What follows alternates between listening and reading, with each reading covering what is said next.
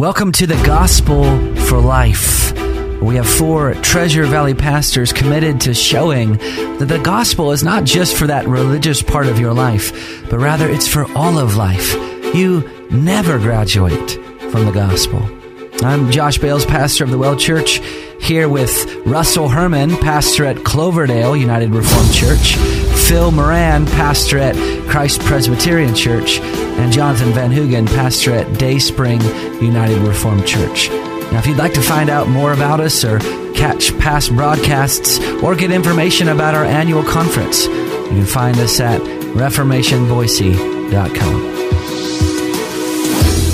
All right, welcome back to the Gospel for Life, and we are doing a series on the church in the state this week. And kind of what we covered so far is that the church is uh, an institution that's appointed by God in the Scripture. God calls the uh, church out of the world. Um, that's the Greek word ekklesia. Um, they're a called out gathering, and and they profess, you know, Christianity, Christ, them crucified to the world, and they are the saved ones. And then there's the state, which is also instituted by God, ordained by God for our good. Um, and that's, I think, difficult for us to remember, especially in these days. Um, but it is an institution of God. We see that uh, immediately in Romans 13. So let's just begin there today. So, Romans 13, Paul says this Let every person be subject to the governing authorities, for there is no authority except from God, and those that exist have been instituted by God. Therefore, whoever resists the authorities resists what God has appointed, and those who resist will incur judgment. For rulers are not a terror to good conduct, but to bad. Would you have no fear of the one who is in authority? Then do what is good, and you will receive his approval, for he is God's servant for your good. But if you do wrong, be afraid, for he does not bear the sword in vain, for he is a servant of God, an avenger who carries out God's wrath on the wrongdoer. Therefore, one must be in subjection not only to avoid God's wrath, but also for the sake of conscience. Now, on the show today, we have Matt Marino, and I, I just wanted to introduce you before we got to this content, and of course, uh, Jonathan Van Hugen. Um, people are going to use this passage and say, hey, look, um, the state, I live in California or whatever, you know, the state's telling us not to sing in churches.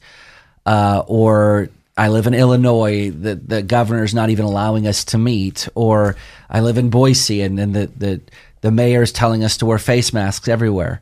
Um, and there, there are some people who approach this text and say, hey, that's what the authority is saying. Mm-hmm. And so we need to obey what the authority is saying. If we, if we disobey what the authority is saying, we're disobeying God. Right. How do we respond to that and be faithful to the Bible? Well, the first thing we need to do is do proper exegesis. Romans 13 is not it was not like many other passages. It was not meant to be a panacea. It was not meant to be a whole treatise on everything the Bible teaches about um, politics and about authority. It has a historical context. Paul's writing to a real historical church that just eight to nine years before the letter was written, Claudius, the previous emperor, had kicked out the Jews in 49 AD. They had been readmitted under Nero. And this is before Nero got really, really bad. But during this time, Paul had a, you know, think about this for a second. He's writing this to the church in the capital of the empire. And it's not the only place that he has this concern. You see this in Titus 3 as well, and you see it in Peter's letter. But there was a concern to show uh, that the church were the they were the best citizens. You know, they could. So there was very much a gospel mission that they were on in being submissive and having a submissive disposition. So Paul is talking about that in this context in proving that out. And so it's very restricted. It's not meant to be a, a, like I said, a panacea for every form of government. There are difficulties that come up if you take a pietist or a statist interpretation of Romans 13 that it's just a blank check to the state. There's there's problems just on the surface. You know, uh, he will do good, and and you know, is Paul saying that every time I submit, that the state will have this wonderful disposition toward. Paul would be executed by the guy that was Caesar at this moment. Mm-hmm. And it, so that just doesn't work. And it's interesting historically, too. Hitler quoted this passage. Yeah. to the Lutherans in Germany. As all tyrants do. Yep. Yeah, yeah. Edmund Burke uh, corrected them, and he was a member of British Parliament. For those that want to say that the American Revolution was uh, an unjust, uh, uh, not measuring up to Romans 13, not that Edmund Burke is a Bible authority, but it's just interesting in British Parliament. He was saying that the crown had overstepped its bounds and so forth. But having said that, there's historical context, there's biblical theological context with Genesis 9 that has to be taken into consideration. But the biggest problem is how do I apply this to today without applying it to the form of government that we have today? That's the biggest defeater for the statist interpretation of Romans. So say that one more time. So if I say to a statist, okay, you want me to apply this to today, right? Oh, yeah. Romans 13. Romans 13. And I say, okay, well, I'll find Caesar, um, you know, and see if, well, and they know I'm being snarky at this point. And I'll find the guy with the sword who's just had a lunatic out in the village square waving a sword around. And they know I'm being sm- snarky. And they say, no, no, no, Matt, you know what I'm saying. You apply this to the form of government we have today. Okay, great. What is the form of government we have today? It's a constitutional republic. And at this point, I know people are hearing they could be libertarians, they could be anarchists, they could just be cynics that say, well, that's not even our form of government. That's a worthless piece of paper. Okay, I'll, I'll grant you that for a second. But on the piece of paper, here's the deal. I'm talking just to the statists that want to obey the letter of the law. What is this constitutional form of government? And what you have, whether you like it or not, is a document that was created by those states mm-hmm. that say, we the people, and they ordain this power to restrain the federal government. The Ninth and Tenth Amendments are very, very explicit about that. That's why the Bill of Rights exists, because the Anti Federalists were not going to sign this unless they they guaranteed to the people that whatever was not in the Constitution was not delegated down to the federal government. That wasn't their business. So, Ninth and Tenth uh, uh, uh, Amendments are basically the exclamation point on the Bill of Rights to say that if, if we forgot anything, you can't do that either. Okay? So, it's that kind of a thing. Now, some people will want to assert the Supremacy Clause, which is Article 6, Section 2 of the Constitution, to show that federal power is supreme. That is not what it says. What they say is federal government and the laws pursuant thereof are the supreme law of the land. Well, that's not what it says. It says this Constitution and the laws pursuant thereof. So anytime you get into this kind of discussion, some constitutional lawyer is going to pop out of the woodwork, a statist, and say, no, the federal law is supreme. That's not what it says. And that's the part that they're citing. So the states are supreme. And let me just uh, comment for our listeners right Yeah. now. We're we're trying to understand Romans 13 when it says obey the authorities. Mm-hmm. And if you're just tuning in, uh, Matt Marino here is trying to unpack which authority we should listen to Mm-hmm. in uh, the context which we find ourselves in, which is 21st century America. Yeah. Which ha- which authority is the final authority? Because these authorities are disagreeing with one another. You, you've asked Matt what time it is, and he's telling you how the clock works. Yes, exactly, exactly. Well, I mean, so um, if you look, if you live in Arizona, uh, there in a, in a county there, there is an elected sheriff who's saying, "I'm not listening to the governor." And I'm not going to enforce this law. So now, immediately, Romans 13 comes to the fore because if you're a citizen in that county, you have to ask yourself, well, which authority should I obey? Yeah. They disagree with each other. Yeah. Now I'm in a in a crisis because Romans 13 tells me to obey the authorities. Which one? Yeah. And you're only in a crisis because your church tradition has, for the past two or three generations, robbed you of your brain and you're not able to think through these things. Tell us what you really think. I, I will. do- I do. And I, I have to say, my, the constitutional argument is not even the highest argument. But if we're going to talk about the letter of the law and everything, that at least presents you with this massive problem. Because even when you get there, you know, in California, it, it happened a couple weeks ago. You know, uh, Trump said one thing and everybody said, okay, yay, back to church. Governor said another thing. Oh, not so much. Uh, well, Trump said another thing again. Well, let's put it to the Supreme Court. The Supreme Court said, eh, eh, eh Yeah. which is exactly what we appointed them for. Uh, and then once that happened, uh, they said, "Oh, back to no going to church." It occurs to me that people that assert Romans 13 and they just play the Romans 13 card for everything, it seems to always have something in common because you know what you would think when the president says something, he's got the most firepower.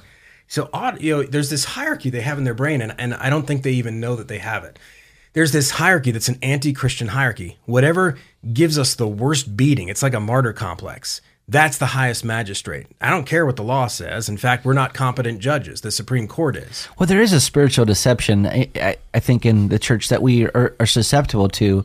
Uh, it it seems I think the martyr complex is actually a very good description. It seems very pietist to say, well, we just need to suffer for our faith, so let's listen to that most tyrannical authority. Well, what what would give us that impulse? Yeah, I don't see that. in- You're, you're starting to add a lot of stuff that I don't see in Romans 13. Right. In order to interpret it that way. Right. Right. Um, you mentioned um, the phrase higher authority or highest authority. Uh, may- maybe it'll do good at this point just to give a quick plug for a couple books that we're reading right now. Uh, James Bannerman, 19th century Scottish Presbyterian, wrote this great book called The Church of Christ. It gives you like eight chapters on the church and the state. Very good reading. You can buy it from Banner of Truth. And then you have a, a really great book as well. Yeah. Lex Rex by Samuel Rutherford, also a Scotsman. There must be something in the water up there. Freedom. but it's uh, it's and that's just Latin. It's it's the law and the prince or the law and the king. Uh, but we get that idea that the law is king, and that really is my bigger argument than the constitutional argument is natural law that stands even behind that. Yeah. Well, maybe I'll just give you a, a running start with that. And we have about three minutes left or so. Um, when Bannerman is arguing uh, kind of against what he calls the voluntary theory in his day, which is kind of modern day libertarianism that, you know, the, the state should be religiously neutral. Um, he essentially says, look, um, if we if we approach the state in a very religiously neutral way, then we're giving them the power to um, dictate to us what our conscience should be or what our conscience shouldn't be, because we're basically saying that's not a God ordained function of the of the human soul. What Bannerman is saying is saying, no, no, no, we don't argue our ultimate. So in California, you brought that example. In California, um, is it right to argue uh, we have First Amendment rights? Of course it is. But what happens if you live in China? and you don't have First Amendment rights. Right. You're not going to argue First Amendment. You're going to say, no, no, no.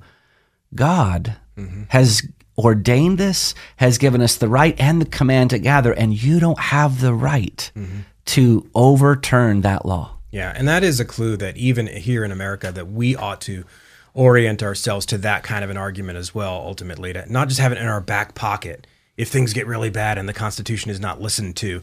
The constitution hasn't been listened to since the constitution. so we ought to have a, a working understanding of natural law and that hierarchy of law to begin with. Well, why don't you unpack that a little bit? We have about a minute and a half, so go. Oh, yeah. um, well, Thomas Aquinas makes it most popular, but again, Junius has it in there as well. But the idea is that, you know, oh, so I, I did bring up the on the board eternal law, natural law, and so forth. And you say, well, um, okay, how does that work out? Well, let me give you an example in history. Uh, Martin Luther King Jr., in his letter from a Birmingham jail, he quotes from Aquinas. And, and here's what he says He says, How does one determine whether a law is just or unjust? He says, A just law is a man made code that squares with the moral law or the law of God. An unjust law is a code that is out of harmony with the moral law. To put it in the terms of St. Thomas Aquinas, an unjust law is a human law that is not rooted in eternal and natural law. So you might think, again, that's just um, that's just pie in the sky type stuff. But the Declaration of Independence wasn't just written before the Constitution. It has, in their minds, the force of law. Yeah. That's why they wrote it. It wasn't just like a, a letter of uh, pleasantries to the king before before we shoot you. We just want to give you a little heads up and uh, scroll this out on a napkin or something. But it doesn't have the force of law. No, the whole point was that these natural rights, they actually believed that God gave you these things, and governments were instituted among men to protect these, so that if the government was switched from being a legitimate magistrate to being a pack of wolves that that hunted down the image of God, it's no more properly a state. They're just a mob. That's right. Well, we hope we we have whet your appetite for getting into um, the important theology of church and state. We're going to continue this um, on tomorrow's show. If you've missed any of these uh, these shows on the church and the state, just go subscribe to our podcast, The Gospel for Life, and you can also catch some stuff that we've talked about on the Black Lives Matter movement. We hope to see you next time.